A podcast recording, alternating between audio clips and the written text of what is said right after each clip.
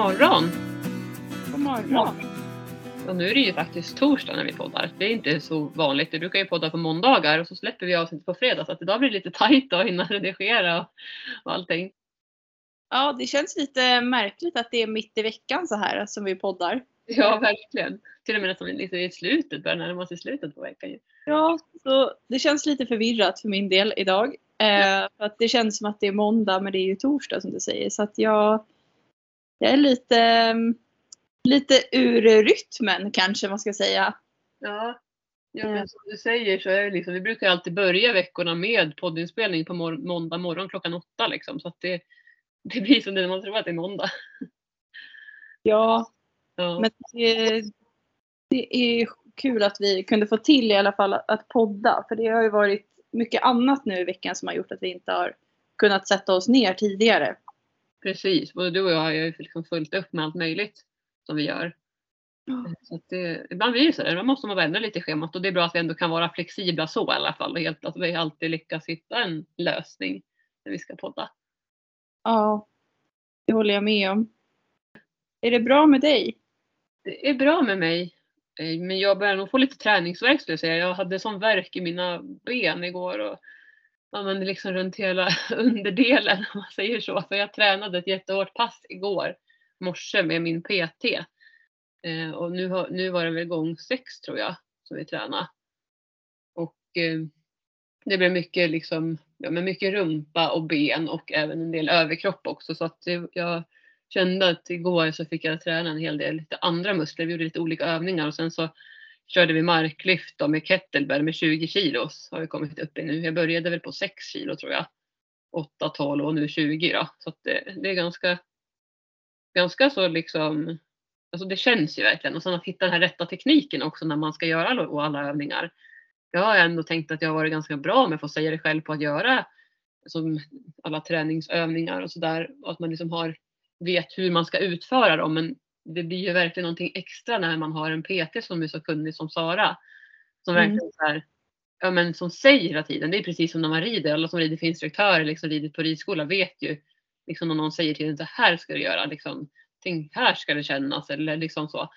Det är Ja. så himla värdefullt. Och då kände jag verkligen att istället för att liksom, till exempel som jag har gjort lyfta med ryggen. Alltså ett typiskt exempel är ju till exempel när man står och fixar höpåsar eller ska kratsa hovar på hästarna. Men höpåsar är framförallt där jag har känt. I och med att jag har fått tre barn så förs- försvagas ju magmuskulaturen. Liksom. Musklerna glids isär och sen ska de försöka komma tillbaka och så ska man hitta den där mag, magstabiliteten. Eh, och där kan jag ju liksom känna att jag har liksom lyft lite med min ländrygg. Och, det, Ja. och, och här fick jag verkligen träna nu på de här marklyften med kettlebellen. Att jag fick verkligen lyfta med rumpan. Skjuta ner från hela, liksom ända ner från foten, fotsulen upp liksom i rumpan. Skjuta ifrån så och liksom jobba med bäckenet ordentligt istället för att så här, kompensera lite. Och jag menar på att det är liksom oftast bara några millimeter och det var ju verkligen så. Det var sån liksom fin skillnad där från att, från att känna lite i ryggen, inte mycket, men känna lite i ryggen, att jag tog i mig ryggen till att så här, nej men vänta nu, liksom tänk om och så gör rätt och sen så bara liksom så lyfte jag verkligen på helt rätt sätt och ryggen var inte trött överhuvudtaget. Så det är så himla häftigt. Och sen efter det sen så var jag och köpte torv. 18 torvbalar och 6 kutterspån. Så då fick jag ju liksom träna på det och då använde jag den där tekniken när jag skulle lyfta upp de där torvbalarna på varandra då när jag skulle lasta på dem hemma. Ja. Det, det var liksom som skillnad så att jag kände det är en jätte, jättebra grej att ha med sig framförallt om man är hästtjej. Liksom, att verkligen tänka på att lyfta på rätt sätt. Ja, jag håller med dig och det är ju många situationer där man verkligen behöver tänka till om man ska hålla i längden. Eller hur?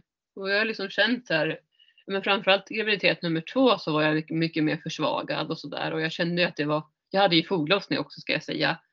Eh, men egentligen hade jag nog det med alla tre men i första graviditeten så var jag lite osäker på vad det var liksom. Tänkte mest att jag var trött och sådär.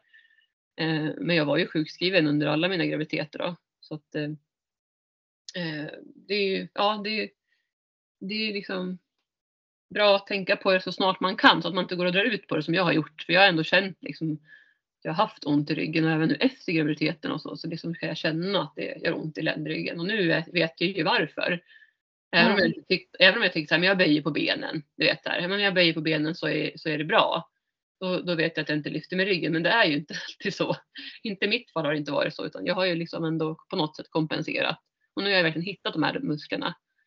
Och nu kommer inte jag ihåg vad de heter på latin de här musklerna eller vad de heter överhuvudtaget som sitter på rumpan, på sidan om rumpan. Gluteus maximus och gluteus minimus bland annat. Ja, kanske ja. ja. Ja. De här som man lätt kopplar bort, framförallt när man har fått barn och så där vet jag, men jag tror att det är även alla möjliga människor, både tjejer och killar som lätt tappar dem, men framförallt tjejer. Och, och när man har lärt sig att hitta dem, då blir det ju mer sta- stabilt. Och det, Ja. känner, alltså det är en sån skillnad. Så att det ska bli intressant här nu att se utvecklingsmässigt med ridningen också ännu mer. Jag tänker att det borde gå en ännu snabbare takt här i alla fall. När jag känner att jag kan hitta mitt bäcken och, och rumpan och allt det här och liksom kunna verkligen sit, sitta rätt. Eh, och vi ska boka in här också en tid, förmodligen nästa vecka om Sara hinner så ska, vi, ska hon komma hit och titta på mig när jag rider också. Mm. Se den biten, hur vi kan justera och hur Ja, för det är någonting annat att stå på marken och träna själv men sen när man ska upp på hästryggen så vill man ju liksom se att okej, gör jag samma kompenseringar på hästryggen och det vet ju nå- någonstans att jag gör men det är bra om hon kan, för då kan hon säga till mig, men tänk här på att ta bak den här höften eller ta fram den här höften eller ta fram den här axeln eller vad det nu kan vara. Så det ska bli väldigt spännande. Men är det, var det en dag i veckan du tränar för henne? Ja, varje onsdag. Sen har vi fått köra någon torsdag ibland så där istället när vi inte har kunnat, hon eller jag, någon onsdag. Men det är sex gånger nu vi har kört. Så en gång i veckan. Och jag tycker att det är lagom för däremellan så tränar jag ju själv och då får jag ju med mig övningar jag ska göra. Plus att jag är löptränare också, eller jogga kan man väl säga. Jag springer ju inte utan jag joggar ju. För att ha ett lugnt tempo. Och då ökar jag ju på så att jag liksom springer intervaller. Så jag har sprungit en minut och så gått en minut, sprungit en minut och så har jag gjort så åtta repetitioner. Men nu har vi ökat på så att nu springer jag i alla fall, alltså att jag är ute totalt 20 minuter men att jag går en 30 sekunder max. Alltså bara lite och om jag inte känner ens att jag behöver 30 sekunder så då, då går jag ju kortare stund. Ja. Och bara på de här få gångerna egentligen som jag har tränat dem med Sara och som jag har tränat själv så känner jag ju att jag orkar mycket mer. Och det här intressantaste tycker jag det är hållningen, alltså vilken skillnad på hållning jag har fått. För jag har ju haft ganska framåtroterande axlar. Huvudet tippar framåt, liksom från nacken. Eh, och så tippar huvudet fram lite och man blir så här lite framtung. Jag tror att de som lyssnar kan förstå hur jag menar. Och det, nu ska man inte bara skylla på graviditeten men jag vet att det kommer mycket därifrån. Att jag har varit gravid tre gånger och liksom burit barnen fram på magen och man har burit dem på höften och liksom alla sådana här rörelser. Det påverkar ju hur man blir i sin ja, i, i snedhet till exempel. Eh, Ja. Så att, eh, bara det här att kopplar på de här musklerna som du sa vad de hette, rumpmuskulaturen där och ja, mitt knä, vrida om mitt knä på ett korrekt sätt och så där när jag gör övningar har ju gjort att jag har blivit mer rak. Och även där tänka på att dra in nacken, dra in hakan så att man får den här dubbelhakan när man gör övningarna. Och när jag springer liksom. Så det, är- ja, det är liksom så himla mycket saker som man kan behöva tänka, alltså, titta på. Men alla är ju olika, det vill jag också säga. Jag tror att jag har sagt det i något annat avsnitt också här, men det tål ju att repeteras. Att alla människor är ju olika, så att bara för att de här övningarna är rätt för mig så behöver det inte vara rätt för någon annan. Utan tips är verkligen, känner man att man har problem eller börjar få besvär med ont i kroppen, ta gärna hjälp av en, en duktig PT. Och i mitt fall också för att jag har valt Sara är ju, och även för att hon är tidigare hästtjej, Hon rider inte så mycket nu men hon har ägnat sig väldigt mycket åt voltige och så. Och det är också väldigt roligt för att hon ändå, jag märker att hon är liksom engagerad och tycker att det är roligt också just det här med hästdelarna. Det är ju faktiskt en stor fördel tycker jag om man har en Alltså det kan vara en tränare eller en naprapat, kiropraktor, massör oavsett vad det är man går till om man vill ha hjälp med någonting så, så tycker jag det är bra att den personen har kunskap om den sporten eller träningsformen som man utför. Ja, det tycker jag att du har rätt i. Då kan de ju tillföra mer eh, utifrån eh, mig, mig som individ eller som atlet. Ja.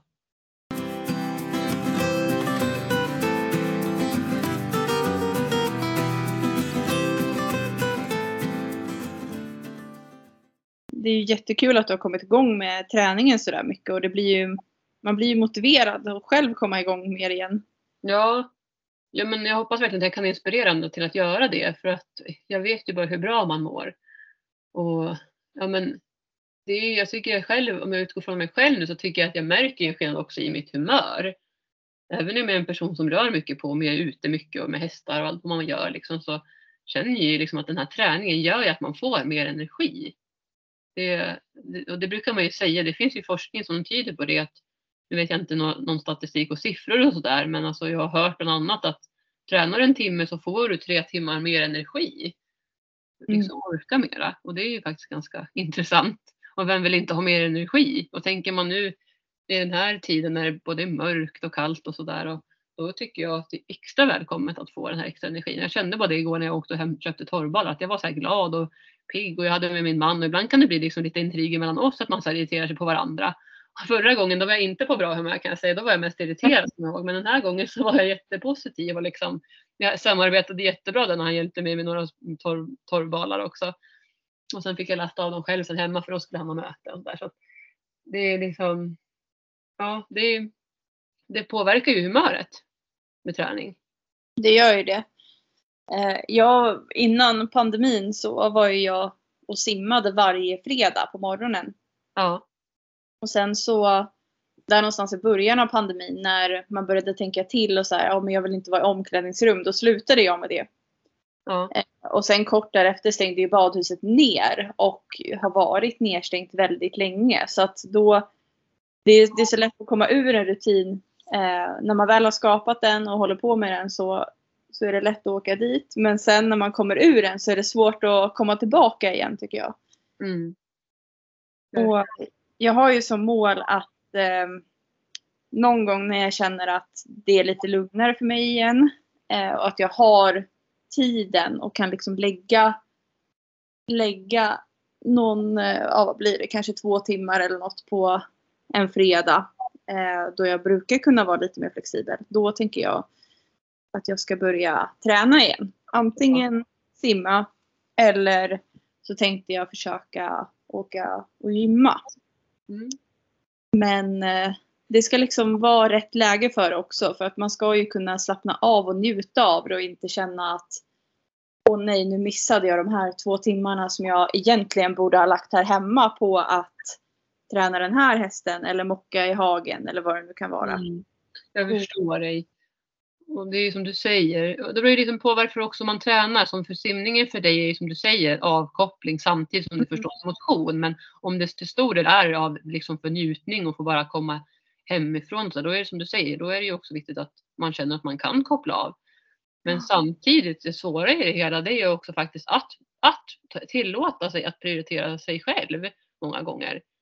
Um, och det, det kan ju låta tufft och hårt ibland liksom för att jag vet ju att de allra flesta har ju mycket för sig liksom och följt upp och sådär. Men, så men sen behöver det ju inte alltid vara heller, det beror på vad man vill göra förstås, som man tycker är kul. Men att, för jag tänker ju när jag ska försöka få till träningen till vardags när jag inte har den här timmen bokad med Sara.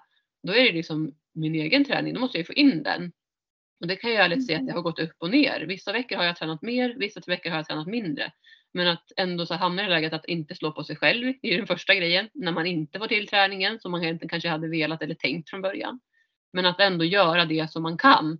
Så i vissa dagar för mig har det varit så här, men istället för att köra då tre repetitioner så har det blivit en repetition eller två repetitioner. Eh, på vissa liksom övningar då.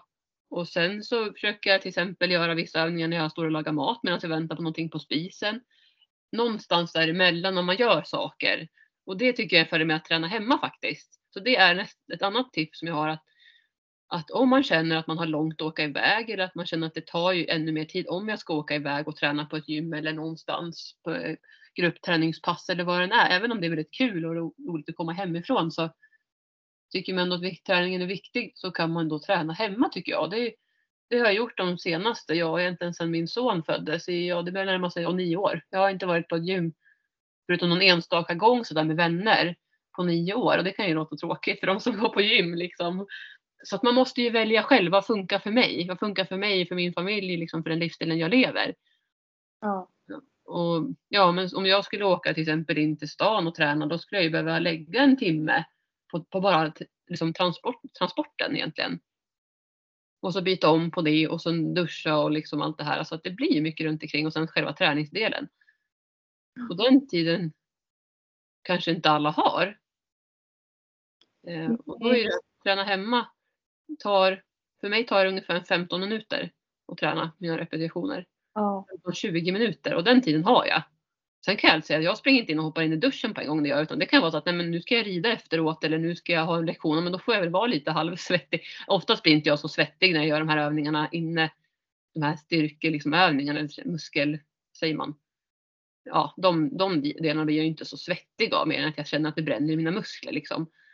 Men eh, jag säga, det, och det tycker jag är en fördel för ska, åker jag till gymmet men då känner jag att då kommer jag vilja duscha direkt därifrån, där, där och då. Och då ska, det liksom, då ska man ju få in den här delen i träning i sitt schema och det är inte alltid lätt ju, tänker jag. Nej. Att, ja, det är lite tips och tankar bara sådär som jag vill dela med mig av till alla. De tycker att de kanske får inspiration av det jag säger. För, och sen handlar det om att bara testa och prova själv. Funkar det här för mig? Nej, men okej, det var inte någonting. Det som Marie sa, nej men då gör man inte det. Då känner man att, men gud, det här funkar faktiskt för mig.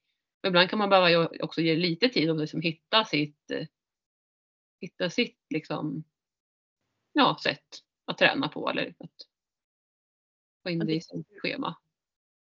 Det är som du säger, man behöver inte lägga jättemycket tid på det heller. Men när man ska ta sig någonstans då tar det ju längre tid av den anledningen. Ja. Och jag har ju svårt, eh, jag har svårt generellt att kunna liksom fokusera och slappna av när jag är hemma. För det är alltid någonting som behöver göras.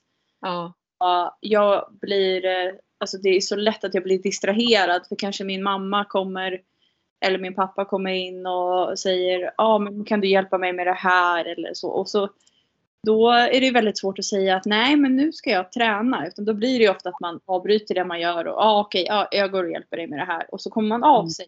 Ja. Så att jag tycker det är skönt för mig att vara någon annanstans och bara Mm. nu är jag här och nu ska jag fokusera på den här saken bara. Och det är inga hästar eller liksom ingenting här som tar min distraktion. Mm. Sen så har jag absolut löptränat hemma. Då, eh, då brukar jag bara ja, men, sticka ut, ut på vägarna här runt omkring och springa iväg. Och då är man ju också för sig själv. Ja. Eh, och det tycker jag egentligen är en väldigt skön typ av träning. Men det är också återigen att det är svårt när man har kommit ur en rutin och komma tillbaka in i den. För att det tar ändå Eh, ja, men man kanske ska byta om då till sina löparkläder och nu blir det mörkt väldigt tidigt så då kanske man behöver tajma in när på dygnet man ska göra det också. Mm. Jag försöker hitta en, en struktur för att kunna fokusera lite mer på mig själv eh, och min träning. Ja. Jag tycker att det låter jättebra liksom. Och jag, jag vet ju, förstår ju, jag har ju varit där själv också liksom i, perioder med att man verkligen känner att jag har så himla mycket, jag vet inte hur jag ska få in en grej till. Men återigen, liksom, den träningen som blir av är bättre än ingenting. Och även om det skulle vara en 15 minuter så är, ju- så är ju det gott och väl. Man behöver inte träna ett pa- jättehårt pass på en timme, man behöver faktiskt inte göra det. Så det beror ju återigen på vad man har för mål då. Ska man liksom bli bodybuilder, ja men då behöver man ju göra det. Men då räcker det inga 15 minuter. Men för att så här, stärka upp muskulaturen och det beror på vad man har för utgångsläge förstås. Så, så räcker det liksom. Köra repetitioner och, kör, och göra no, övningarna noggrant så att det verkligen känns. Eh, Ja. ja. Och sen det som du säger det här med tiden också. Det kan ju vara om det är småbarnsföräldrar som lyssnar. Så är det också ett sånt moment som man kan tänka, tänka då kan, kan göra att man kommer av sig. Man har små barn som kommer och som ska ha hjälp också. Och det där, där är ju jag själv befinner mig liksom i. Nu har jag ju fördelen att jag kan träna på dagtid då när barnen inte är hemma. När de är i skolan och hos dagmamma liksom, så kan jag lägga in träningen. Oftast så gör jag det, men det händer ju att jag tränar på kvällen också. Och då kommer ju lilla Julin som är snart är två och springer och mamma, men då brukar hon faktiskt få ligga med på mattan när jag gör min, vissa övningar och sen hon tycker att det är jättekul, hon börjar ju dansa då. Och då kan jag göra så att jag sätter på lite musik. Och då, då står ju hon och dansar där och tycker att det är jätteroligt. Och så kan jag träna och då tycker jag, jag älskar ju musik så då blir jag ännu mer peppad till att träna och ta i lite mer och sådär. Det funkar. Sen kan det vara att ibland att hon vill hänga på mig då men då får man ju försöka hitta, det beror på vad man ska göra för övning. Eh, så att alltså oftast så tänker jag att det, det går att lösa på något sätt Oftast i alla fall. Eh, om man till exempel har små barn då att låt dem vara med och träna. Eller hitta en tid där de inte finns hemma om det finns någon. Det kanske är att man jobbar hemifrån och kan träna på lunchen när man, om man är hemma själv. Ja, nu fastnar vi vid träning här Josefin. Ja. det finns ju mycket man kan säga om det. Just nu som jag som är inne i träning också tycker att det är så kul att prata om det. Jag inser verkligen återigen alltså hur, hur värdefullt det är att träna. Ja, det är ju det. Mm. Det, det ger så mycket välmående som du sa också. Ja, det gör det. Vad har hänt för dig här då sen sist vi hördes? För nu är det ju lite över en och en halv vecka sedan vi hördes ju. Ja, det är, tiden går ju som vanligt supersnabbt så det var nog så pass länge sedan ändå. Ja. Jag har, eh, ja, jag har fått jobba extra mycket hemma för eh, min, resten av familjen har varit sjuka. De har fick någon influensa tror jag. Det är någonting som går just nu så att alla de andra blev sjuka men jag klarade mig tack och lov. Mm. Så det har blivit extra mycket eh, fix på gården här för mig med jag har skott hästar. Eh, jag tror jag har skott sex eller sju stycken hittills. Mm, med stöd av min pappa då. Han har hjälpt till att verka och, och rikta skor och sådär om det har behövts. Eh, mm. Men ja, det blir väl mer skoning här framöver för att nu ska det ju tydligen bli vinter också och jag har inte satt på eh, vinterskor på hästarna utan jag tog några har eh, skor som går att brodda. Mm. De flesta har inte det så att jag kommer nog behöva lägga lite tid här i helgen och i början på nästa vecka för att få på hästarna vinterbeslag om det nu fortsatt eh, står i prognosen att det ska bli snö och eh, minusgrader. Mm. Så ja men det har varit mycket sånt och sen så har eh, vi börjat träna efter schema den här vecka, veckan också så att jag börjar eh, apropå rutiner så liksom håller jag på att få in rutinerna för träningen nu. Se hur, eh, hur tidsåtgången ser ut på varje pass. Eh, vissa dagar har jag ju till exempel två uteridspass och då den här veckan så utvärderar jag lite eh, vilken tid första uteritten behöver vara och när nästa kan eh, starta och så vidare. Så det är mycket strukturering för mig. Ja. Men jag gillar att ha struktur. Alltså i alla fall att ha någonting att utgå ifrån. Sen blir det inte alltid så. Men jag vill ha en utgångspunkt. Mm. Ja, det underlättar tänker jag också träningen. Dels att man vet vad man ska göra så att man inte behöver fundera på det varje pass du ska rida. Och i och med också att du har så många hästar. Och att du får en översikt på deras träning och det. Vi har ju pratat om den här appen vi använder också ju. Ja, precis. Mm. Ridley, den är ju verkligen ett otroligt bra redskap för att hålla koll på vad man gör. Ja. Och vad hästarna gör. Verkligen. Jag har faktiskt till eh, jag har lagt till en ny profil på, eller en ny häst på Ridley som jag har döpt till stallet. Mm. Där har jag börjat logga eh, när vi ställer ut en höbal i hagen och när vi ställer en höbal vid stallet. Eh, hur mycket spån jag hämtar och sådana där saker så att jag får en, eh, en överblick på hur mycket som går åt på den fronten också. Eftersom jag har så många hästar är det någonting som jag verkligen vill ha koll på. Det var ju jättesmart. Ja. Jag tänkte faktiskt på det här igår när jag var och köpte torv. Alltså undrar hur ofta jag åker och köper torv. Jag tycker det, den kostnaden har ju ökat för sig nu när jag byggde ligghallen. Det blir ju Ja. ganska mycket ändå att fylla på och sådär. Eh, Men eh, ja, så det är väl jättebra. Sen har jag ju visserligen hästarna så att de har fri tillgång på foder också. Då kan det vara bra att veta just som du säger, när ställer vi in en ny bal? Ja. Ja och se lite, alltså det blir mycket spill just nu för att jag har hönät på mina höbalar i hagen men det har blivit hål på dem. Och hästarna har ju lärt sig var någonstans hålet är för det är bäst att stå där och äta såklart. Men då river de ju ut mera mat också så jag har märkt att det blir mer spill. Ja. Eh, och jag mockar ju runt höhäckarna varje dag i hagen och har då noterat att det är extremt mycket hö som jag slänger.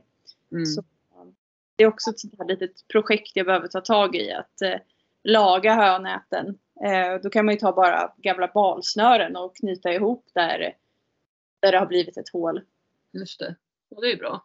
Ja, sagt det, jag gillar att ha lite koll på hur mycket som går åt eh, och rutinerna för eh, ja, när vi behöver hämta hö igen eller när vi behöver be höbonden köra ner ett gäng höbalar hit. Mm. Och då kan man också få bättre koll på hur mycket pengar som går åt varje månad också. Precis, och då har man lite för, för eh, man kan förebygga så att ser till att man har, har de, de pengarna på kontot så att säga. Ja, Ja. Och sen är det det här med veterinärutgifter. Jag har ju haft ganska mycket veterinäromkostnader nu för att jag har börjat vaccinera dem mot botulism. Och Ja. så bör, jag började i samband med ja, men van, liksom vanliga vaccinet som de får. Eh, då fick ju de första sprutan, men de ska ju ha tre sprutor. Så att, eh, och den här botulismsprutan den är ju rätt så dyr, mycket dyrare än den andra. Så att det har ju gått på typ 3000 för varje gång de kommer och vaccinerar de fyra. Och då åker de ju ut till mig. Och det är väl samtidigt skönt för det skulle vara ganska tufft känner jag att sitta och åka in med fyra hästar i tre omgångar liksom. Plus att jag kan ju bara åka med två åt gången då. Och Abbe som egentligen inte heller är liksom van att åka än. Vi har inte kommit dit ännu med träningen. nej. Eh, Så vi har bara åka en dag. Men eh, så det blir ju ganska mycket utgifter alltså. Eller ganska, det är otroligt mycket utgifter. Ja. Det är det. Det är väl jättesmart att ha det stall, sta, en stall, eh, vad säger man? En stallgårdsbil. Nej, Ja men precis. Är det något mer där förutom det som du har sagt då, som du loggar på den? Ja, jag brukar faktiskt logga eh, mockning av eh, eh, ligghallen. Ja. Mockning av eh, hagen där jag har bara tre hästar. Den Ja. har jag försökt att, att logga också. Sen försöker jag ju mocka i stora hagen varje dag så det tänker jag att jag inte behöver logga för det, det, det ska vara mer som en rutin som jag verkligen gör. Ja. Men kanske däremot om jag går i hela hagen och plockar högar på andra ställen än runt höhäckarna så kan ju det vara en, en sak att logga för att se lite hur ofta behöver jag göra det här för att det ska se hyfsat fint ut i hagen och så. Ja. Ja precis. Det, jag vet att jag har sagt i podden tidigare att jag i alla fall under sommaren och våren mockade hela hagen varje dag. Men det gör jag faktiskt inte nu utan då mockar jag där de äter och där vid, i ligghallen. Och det är mycket för att stora delar av hagen är väldigt lerig just nu. Så det är Mm. nästan omöjligt att gå runt med grepen. Man blir ju bara galen om man ska göra det varje dag. Och mina, tyvärr är det ju så att Abbe och King de bajsar lite överallt i sin hage. Ja, det är Ja, det är lite värdelöst faktiskt. Så det gör ju liksom att då, och där äter de ju inte nu för det är ju liksom lera där så att, och de är inte där och pillar på samma sätt ju. Så då tänker jag att då är det ju då är inte det liksom lika prioriterat just nu utan det får bli ja, vi får väl se om förmodligen går det ju inte vinter heller när det fryser på så är det ju mycket svårare då. Då kommer man inte kunna komma åt det som ligger ner i leran liksom. Så då får det bli till till nästa eh, till våren helt enkelt. Ja, man Det brukar, blir ganska gediget arbete då att mocka hagarna på våren. ja, oh ja, för att när snön kommer så döljs ju all, alla högar som ligger där under. Ja, Sen när det töar då kommer det fram igen.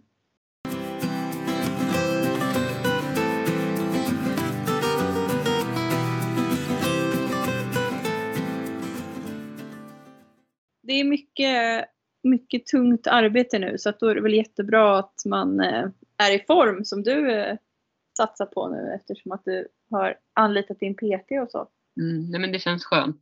Och jag hoppas verkligen, hoppas, det man har ju ett eget ansvar där men jag känner att det, jag vill verkligen nu att det här ska bestå. Att jag ska, den formen jag håller på att bygga upp nu, att det ska få vara.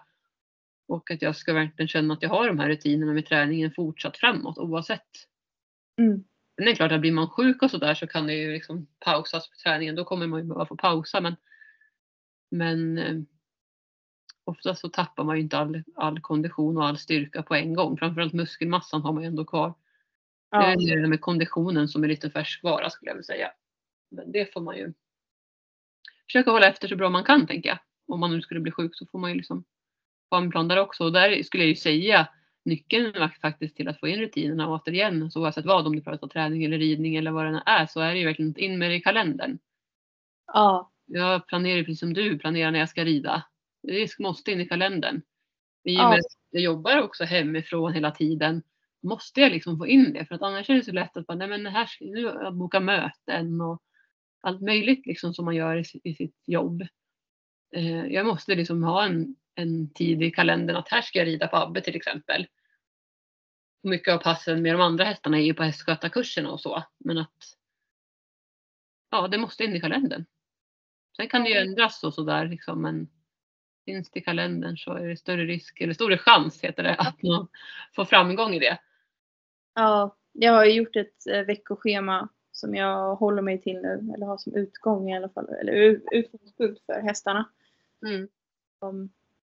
Då vet jag ju vilka dagar vilken häst ska göra en viss typ av pass. Eh, vilka dagar vi rider dressyr och vilka dagar vi rider ut. Mm. Så um, det blir också lättare att disponera tiden då. Ja, Sen har jag försökt att hålla, till exempel torsdagar brukar vara ganska lugn dag. För då har jag bara tre hästar schemalagda just nu, eller fyra. ja, Och eh, det gör ju att om jag missar ett pass en annan dag med någon häst för att jag inte hade tid eller så. Då kan jag kanske lägga den hästen på torsdagen istället om den inte redan är schemalagd då. just det. Man fortfarande kan få ihop alla pass som man vill på en vecka. Mm. Ja, jag beundrar de som är schemaläggare. Men eh, det finns väl mycket appar och sånt för det nu kan jag tänka mig. Men eh, jag Ja. har bara reflekterat över det nu när jag lägger schema för mina hästar. Att, tänk alla som lägger andra typer av scheman som verkligen måste stämma med tider och så. Ja. Du, jag kan faktiskt säga att jag vet inte, jag är lite osäker på om min syster gör det nu, men jag vet att hon har gjort det förr. Hon jobbar ju på IKEA på personalavdelningen, så hon har suttit och lagt schema för IKEA-personalen bland annat. Det, jag vet att hon har sagt det någon gång att det är mycket jobb och liksom mycket pusslande så, men Ja. ja, jag är osäker på om hon gör det nu som sagt. Just nu är mamma ledig, men annars så. Jag tror att hon gör det faktiskt.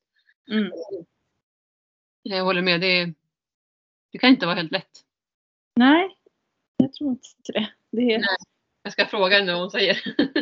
ja, gör det. på liksom vad det är, men jag tänker ändå att IKEA är en så stor, stort företag, liksom mycket personal. Ja. Ja. Men ehm, vad har hänt mer tänker jag här? Det har ändå gått som sagt över en och en halv vecka nu. Måste tänka vad som har hänt. Förutom träningen så Jo men Abbe har ju fått gå en hel del på lektioner nu. På hästskötarkurser. Och inte för att sitta här och skryta nu för jag tycker jag har pratat så himla mycket gott om Abbe den sista tiden men verkligen alltså han Ja, jag är, jag är så lycklig och glad över honom. Han är så otroligt verkligen snäll. Riktigt genomsnäll häst. Och jag kände verkligen igår på sist jag hade lektion med honom, då fick han faktiskt gå två pass. Ja. På första lektionen på hästskötarkursen så gjorde vi ordning honom i stallet. Han börjar verkligen vänja sig med också nu att man kan vara fler och borsta och pyssla om, om honom. Han har ju varit lite så att han kan trampa omkring lite och bli lite, lite förvirrad, lite småstressad och vill gärna hålla koll på vad som ska hända och vem som står där nu och jaha är du där nu och liksom så här, han vill ha lite koll. Men igår stod han verkligen och slappnade av och då var vi tre. Då var jag med och sen så två av tjejerna. Eh, så- så det var jättebra bara det och sen så skulle vi rida då, och då var det första gången som de här tjejerna fick rida på, på Abbe och de är ju helt nybörjare. De har ridit hos mig några gånger här nu på hästskötarkursen. Eh, men de ville gärna prova att sitta på honom och sådär och det gick så himla bra. Han var jätteduktig. Han hade lite svårt att stå stilla när den ena tjejen skulle upp så jag fick hjälpa till att putta upp henne ordentligt så att hon kom upp i sadeln. Men, så det är fortfarande det här liksom att när han kommer in på ridbanan och då är han så exalterad och vill röra på sig på en gång så han har lite svårt att stå still. Men direkt sen när vi skulle byta ryttare då, för de fick ju turas om. Eftersom att vi bara hade Abbe igår så då stod han ju still sen till nästa ryttare som skulle hoppa upp. Då hade han liksom fått röra lite på sig och förstod vad som skulle hända. Där behöver vi ju träna lite mer för att verkligen kunna stå still från början när, när de ska upp.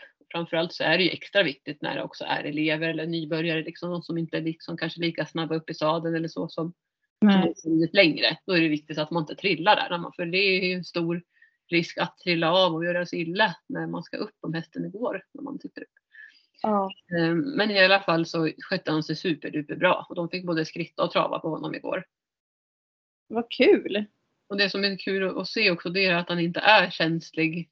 alltså han är ju känslig för vikterna väldigt mycket som när jag sitter upp och när man rider, man rider själv och ska liksom rida honom korrekt. Men han, han, han bryr sig liksom inte om ryttaren hamnar snett eller liksom hamnar i stolsits eller det bryr han sig faktiskt inte om någonting. Utan han är lika glad hela tiden och det, det känns jätteskönt att se det. Att han, han tar det så bra. Just att det var en nybörjare också som kunde rida. Om man tänker titta tillbaka på honom, kan inte säga nu i tid, men så har ju han varit som sagt alltid att han i stort sett på varje ridpass nästan har hoppat till för saker och så. Och sen ska man ju aldrig säga aldrig förstås inte. Men jag ser ju på honom att han har ett helt annat lugn nu än vad han hade förr. Då hade han inte det här lugnet överhuvudtaget skulle jag säga. Utan det var alltid huvudet högt upp och tittade omkring på omgivningen. Nu kan han verkligen gå med sänkt huvud. Eh, vara fokuserad och tittar inte runt omkring på saker. Så då, ja, det känns jättetryggt då att liksom kunna sätta upp elever på honom. Och på andra lektionen så var det en tjej som red som har ridit lite längre hos mig. Så hon har kommit så att hon ska också börja galoppera. Då. Men vi började med att jag longerade henne i skritt och trav och sen så tränade vi lite på galoppfattningar. Och då märkte jag att Abbe hade lite svårare att komma in i galopp faktiskt. Han gjorde det några gånger men det var lite svårare och jag tror att där har det bara med kommunikationen att göra. Att ja. han ser rätt signaler för att han ska förstå. Eftersom att han är så grön. Han är ju van att den som fattar galopp vet vad den gör. Ja. Så där tror jag med det är det. Han måste bara förstå liksom. Och jag försökte driva på lite också med spöt. Men då är det, blir det nästa grej att en häst kan inte ta in så många signaler på en gång. Då förstår de inte. Då kan man nästan ibland förvärra. Ja. Så, så det funkade så där med galoppen. Men han var jättefin i skritt och trav och inga liksom, konstigheter alls.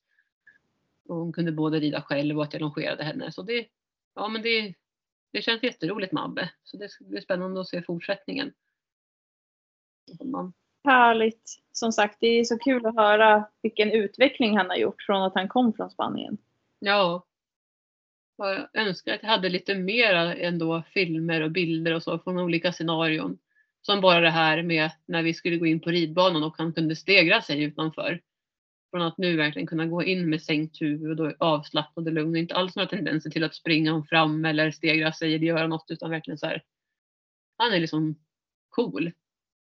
Rakt igenom hela tiden. Från hagen in till, tillbaka in till stallet liksom. Ja. Förutom där lite där när man ska sitta upp och han är exalterad och vill gå fram. Men det, man, man kan liksom inte forcera saker heller och tvinga sig att hästen ska stå still utan där är det verkligen han måste liksom hitta det lite själv att man måste ge rätt förutsättningar för att han ska ja, men förstå att det är här jag ska stå och kunna vänta och sen inte vänta då för länge i början nu eftersom att han är ung och sådär. Så det, det är bara att fortsätta träna och sen träna hans han styrka och träna ännu mer på, på olika saker. Ja, det är så. Det går framåt, men man har alltid saker att jobba på. Ja, så är det ju.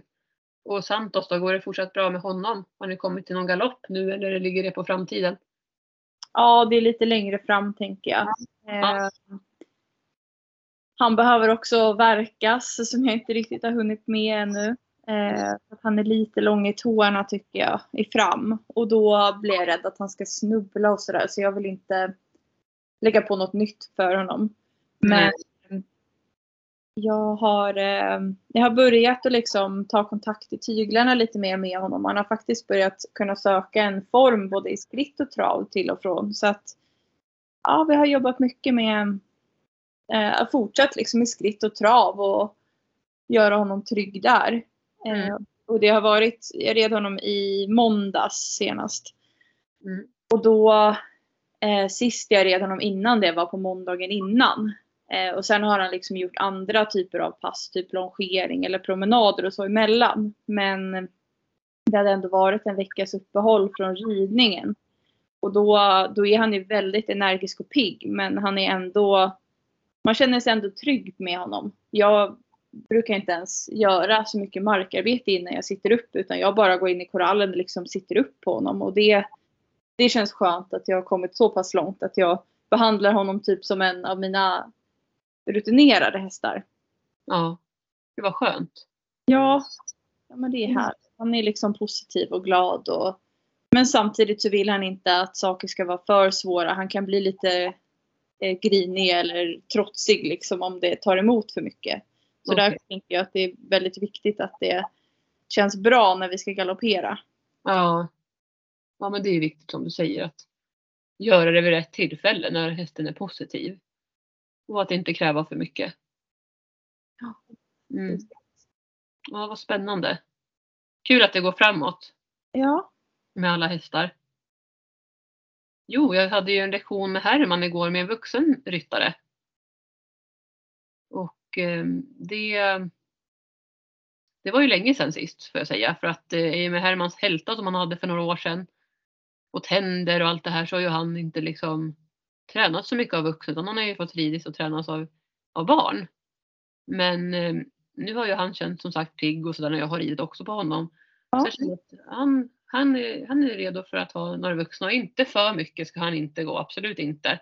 Men lite lagom och tjejen som red igår var en tjej som har ridit sporadiskt under ganska många år. Eh, och sist hon hade ridit var för sju år sedan.